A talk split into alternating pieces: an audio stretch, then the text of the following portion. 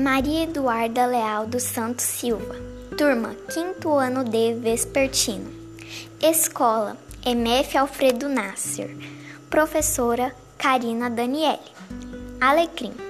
O alecrim contém vários benefícios para a saúde, como combater a tosse, gripe, asma, equilibra a pressão arterial, auxilia o tratamento de dores reumáticas, contusões, é diurético e ajuda a digestão, auxilia a menstruação, reduz gases intestinais, combate o estresse, tratamento de hemorroidas e também é um anti-inflamatório.